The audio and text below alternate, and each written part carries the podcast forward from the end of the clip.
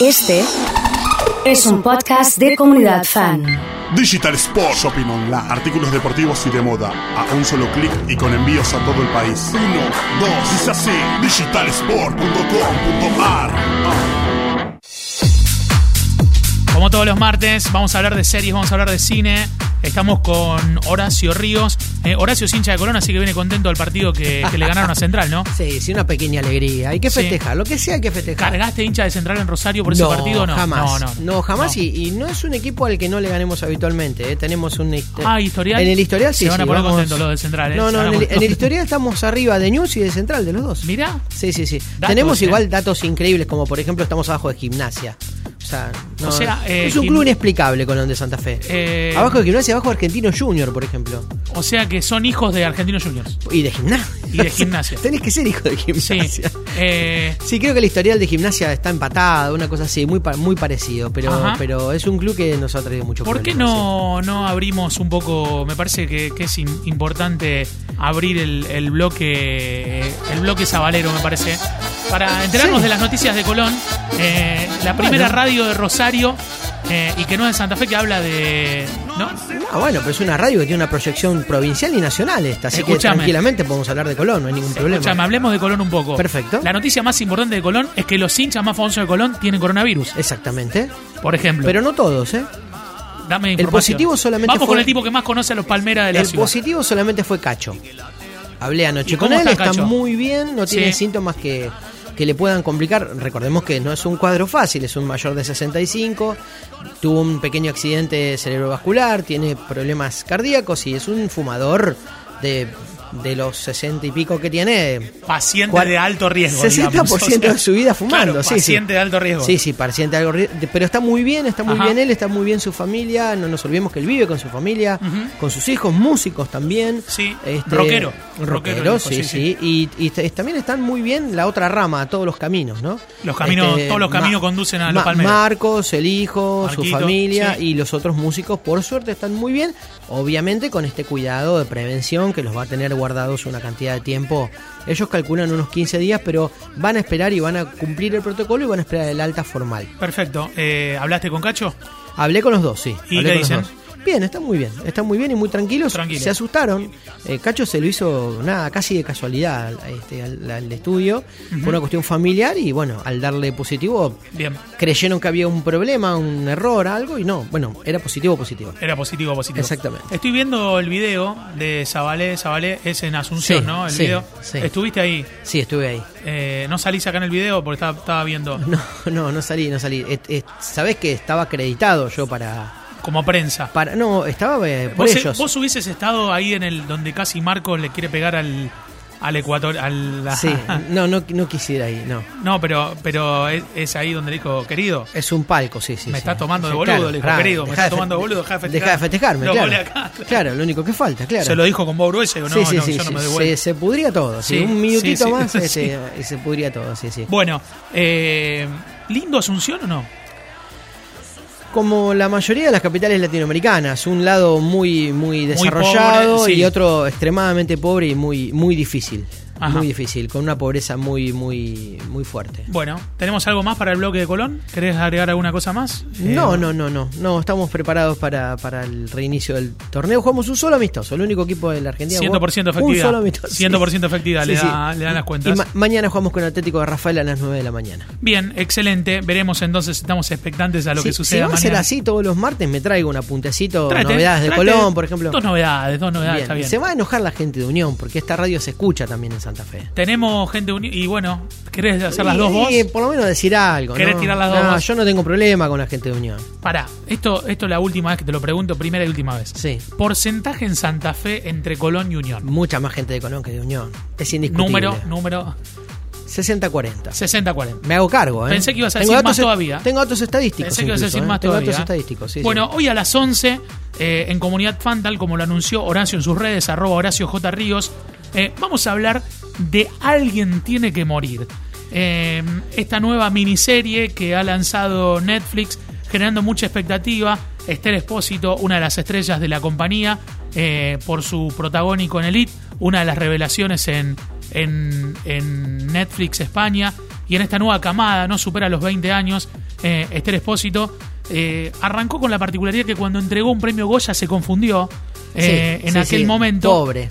Pero me gustaría que me cuentes un poco sobre Alguien tiene que morir, esto es estreno, estreno. 16 de octubre se estrenó, es una coproducción de Netflix para Latinoamérica, básicamente porque se produjo y se hizo íntegramente en España, pero tiene una pata mexicana. ¿Por qué? Porque su director es mexicano, es aquel de La Casa de las Flores. Ajá. ¿eh? Y eh, parte de su elenco también es de La Casa de las Flores, como por ejemplo la, la actriz Cecilia Suárez. Para mí, gigante, total. Sublime. Sublime, excelente. Muy bien. Y excelente también en esta, en esta miniserie llamada así por, por Netflix. Después vamos a explicar esa, esas diferencias. Tres capítulos, una temporada, dos capítulos de 48 minutos, un capítulo de 52, el, el final.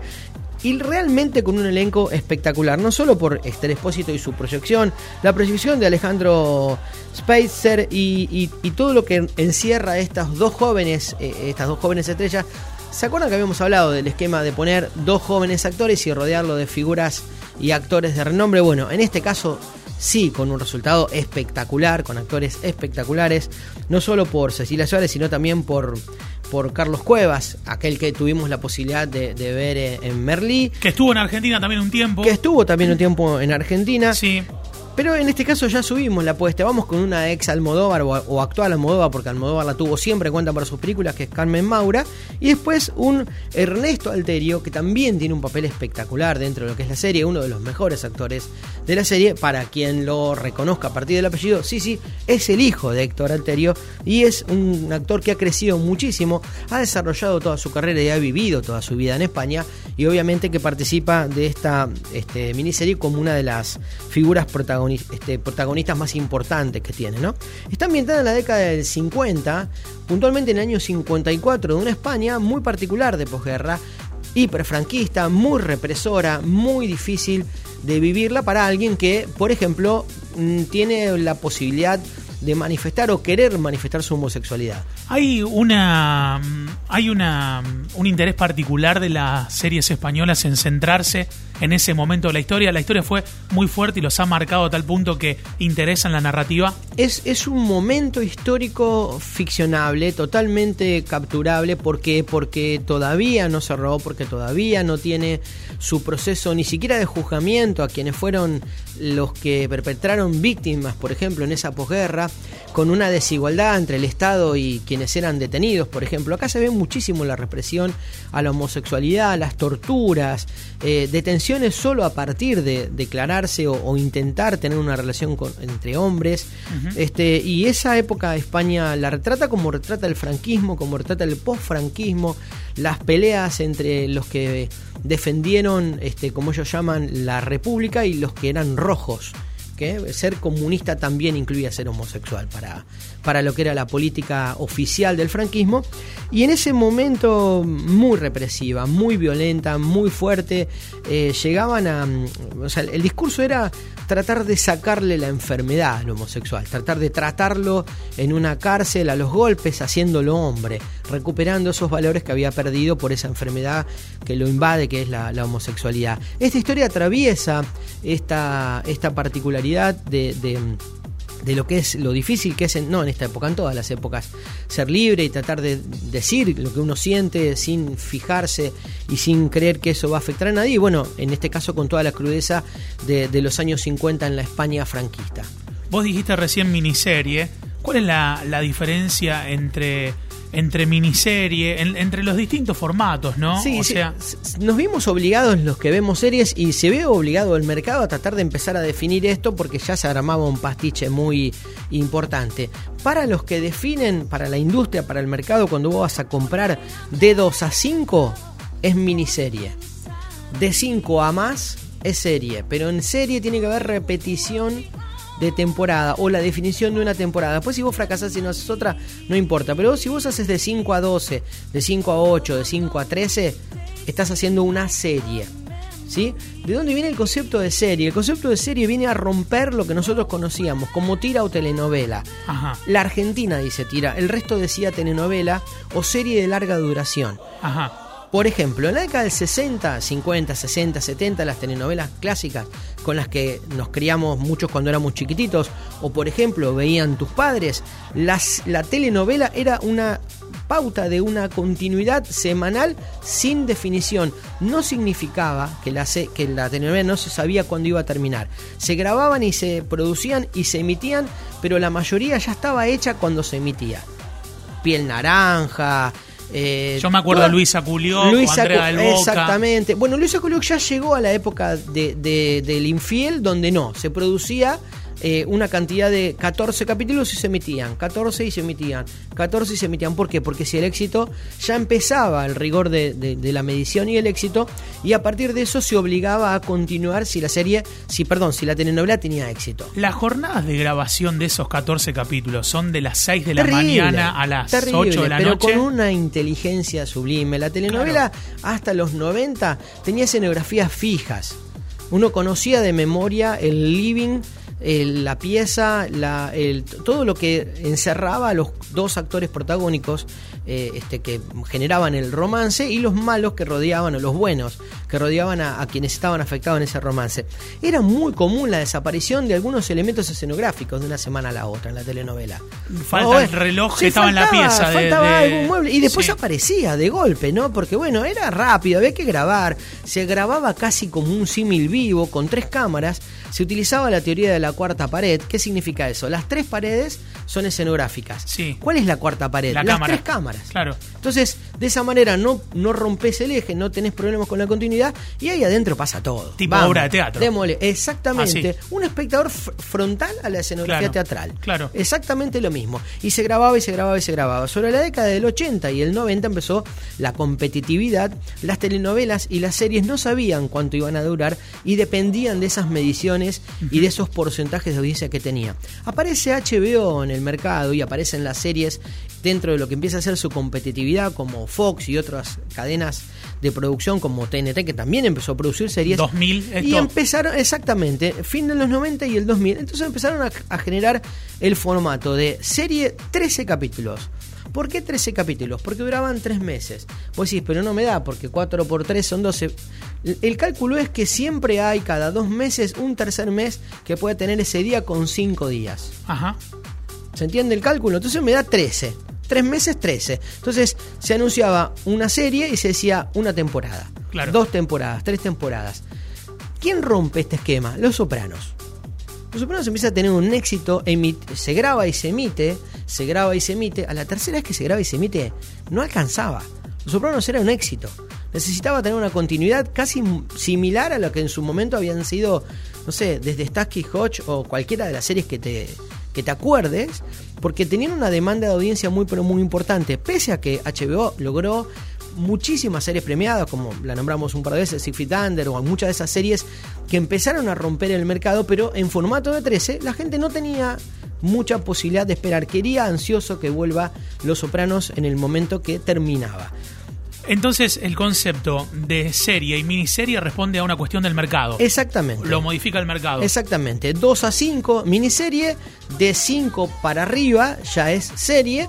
¿Cuánto dura la serie? Ahora lo que el mercado quiera, lo que la compañía quiera. 8, en el caso de Netflix ya hablamos varias de 8, por ejemplo. Hablamos de 8, hablamos de 10, hablamos de 12, Es hablamos como de el 13. formato, la que produce Netflix, por lo general, las chicas del cable, Elite, eh, eh, bueno, esta es una Exactamente. miniserie, pero son este estilo. Ahora, ¿qué pasa y cómo, Perdóname, cómo se fíjate, llama? fíjate que las españolas primeras que compraron eran de 10, 12 o 13. Ahora Sí. son de 8. Se buscan Y porque do- eran- ya dos estaban meses. hechas. Se buscan, estaban hechas. Y Porque, ahora se por ejemplo, buscan la de dos los meses. strippers ya estaba hecha, entonces tiene un formato largo Es- porque era- Exactamente, no va a volver a ser. Claro, a eso. claro. Tampoco va a volver a ser de una hora, oso. Hay una serie que la podemos incorporar en algún momento, y el otro día me decía eh, un oyente si habíamos hablado, se llama La Valla. No la Eh, vimos, pero Es una serie podemos. española. Sí, Yo la estoy viendo, estrenan, ¿cómo se llama cuando estrenan un capítulo por semana? En lugar de ponerla toda enterita, sí, claro. van soltando de a uno por semana. ¿Viste que Netflix Sí, a sí, veces sí, lo sí, hace? sí, sí, sí. Bueno, lo ha hecho Amazon con, con el este, The Voice. Sí, Gran escándalo. ¿Por qué? Porque en pandemia la gente no tiene la semana para esperar. claro, claro. Estaban des- la cantidad de cartas, eh, bueno, el- el- la cantidad de mensajes Sí. del, dentro de lo que eran las redes de Amazon eran Sí. terribles porque la gente no quería esperar eso que vos decís, que era el estreno. ¿Qué se ¿Y hace? eso sigue siendo una serie? Sí, claro, por supuesto. Ajá. No importa la frecuencia con la que vos la, la emitís. De todos modos, las cadenas optan por colgar todo porque lo terminan de producir y ya lo tienen disponible. ¿Qué hace el espectador? Se lo devora. Nosotros hoy pusimos cuánta gente está dispuesta a ver los tres capítulos en un día. Todos contestaron, no hay uno solo que haya contestado que no. Te agarra hoy y un decís, día ¿qué sí, voy a hacer a la tarde? hoy Me- ocho y me clavo media. esto, claro. Solo, ¿no? Una- Claro. ni, ni para cerveza da. Claro. Te vas, No, a con un agarrar, te café. sentás un cafecito, Sí, te empezás mate. a verla, te haces la comida en el medio, español, lo dejas ahí puesto. Mucha gente incluso ve televisión sin ver. Es increíble, la escucha, la tiene, la monitorea. Tengo un montón de amigos que agarran esas series larguísimas de 5, 6, 7 temporadas, se ponen a cocinar, le ponen el doblaje. La dejan ahí puesta. Si pasa algo, vienen corriendo y la ven de golpe, ¿no? Eso pasa con mucha gente que mira Cuántico, que mira CSI, que mira Alerta Aeropuerto, un montón de Exactamente, programas así. de- Exactamente, exactamente. de ese estilo. Bueno, para quienes recién se conectan, estamos hablando de Alguien Tiene que Morir. Es la nueva miniserie de Netflix con Esther Espósito y Carlos Cuevas. Una cosa más, por ejemplo, Sí. empiezan las diferencias en las definiciones del género. Vos me preguntás, ¿qué es esta, esta serie? ¿Cómo, esta miniserie? ¿Cómo las definirías? Vos- Vos cuando empezás a buscar información, viste que yo trato de ver, eh, no sé, en cuántos meses se rodó Sí. y todo eso, aparece como thriller. ¿No? O sea, o sea, una, una serie que tiene momentos símil dramáticos policiales, símil dramáticos investigativos. Algún Eh, romance en el algún medio. romance en el medio y, Una alguna, mezcla de y- eh, todo. y un suspenso que tensional que hace que el espectador lo viva de otra manera. Pero en algunos otros está como drama y en algunos otros está como historia romántica de época. Es una historia de época y vamos a los méritos y empezamos a decir por qué hay que ver la serie y por qué no hay que verla. Por qué hay que verla tiene una reconstrucción de época espectacular. Escenografía, vestuario, la ¿Cómo propia eran los españoles en eso? eh? Impresionante. No solo son impresionantes en eso, hay una rigurosidad en la terminología, en el modo en el que se tratan, en la reconstrucción de esa época que es muy pero muy fuerte. Otro punto positivo y por qué sí hay que verla, excelentes actuaciones, muy buen nivel, lo dijimos recién en Alterio, en Carmen Maura, en la actriz mexicana y el resto acompañando. Otra cosa por la que también podemos llegar a verla, suponete que a vos te gustan mucho las historias, eh, historias en donde se reivindican los derechos de las personas, los derechos de la sexualidad, los derechos de las libertades individuales, tenés que verla. Tiene momentos muy interesantes para rescatar. ¿Por qué no hay que verla? ¿Por qué? A muchas personas ya los tiene un poco cansada las historias españolas y mucho más las de épocas y mucho más las de recreación de épocas. Si te molesta eso, ya no la veas. Si te molesta el drama excesivo o los guiones que por momentos parece que no van a ningún lado, tampoco la veas, porque este guión tiene algunas falencias, básicamente porque deja en el medio algunas historias perdidas sin resolver. Tengo que usar muchas veces el recurso de, y bueno, es ficción, Dos veces. dos veces. Y en una casi inexplicable. Esto Eh. es cuando eh, le pasó un tren por arriba al protagonista, pero se despierta. Sí, sí, y sí, decís, sí, pero sí. ¿cómo si le pasó Sí, toda sí. esta locomotora por Y es ficción. La historia tiene por en muchos momentos la descripción de uno de los personajes con una característica impecable de ese personaje. Ajá. Termina la serie y ese personaje no ejecuta lo que viene anunciando toda la- todo el tiempo la serie. Perfecto. Inexplicable. Inexplicable. Inexplicable. Inexplicable. Alguien tiene que morir. Eh, celebramos eh, esta eh, recomendación y, y vamos a ver qué, qué sucede. Hay que hacerle caso a Gaby. Gaby fue la que. Esta, la- este fue un pedido de ella y Ajá, muy estamos bien. acá hablando de eso y diferenciando serie de miniserie, algo que apareció como polémica ayer en el vivo de, de la comunidad. Estamos en condiciones de mm, anunciar lo que vamos a hablar la próxima semana. Eh, lo que vos digas, como Yo quieras. Me gustaría armar una especie de manual con cinco películas, eh, cinco, cinco ficciones, cinco películas, La sí o sí. sí o sí que hay que ver argentinas. Ajá. Y Ajá. que estén en las plataformas, porque no vamos a venir con volver, porque viste, no. Claro, no vamos a la tregua. A por la ejemplo. tregua no, no. no, bueno, la a lo mejor tregua no. está, ¿eh? Vamos a ver, a lo mejor vamos No, a pero sí rastrearla. está, por ejemplo, la historia oficial. Que Sí, por ejemplo, sí, está sí, reacomodadita sí. Es para una de las verla. que puede estar en el top 10 o top 5. Bueno, bueno. Sí, totalmente. Nos Eh, ponemos a trabajar con eso, no hay ningún inconveniente. Excelente, nos encontramos la próxima. Nos vemos la semana que viene. Horacio Ríos en Comunidad Fan, auspiciado por Digital Sports. Digital Sport Shopping Online. Artículos deportivos y de moda. A un solo clic y con envíos a todo el país. Uno, dos, dice así. Digitalsport.com.ar. Ah.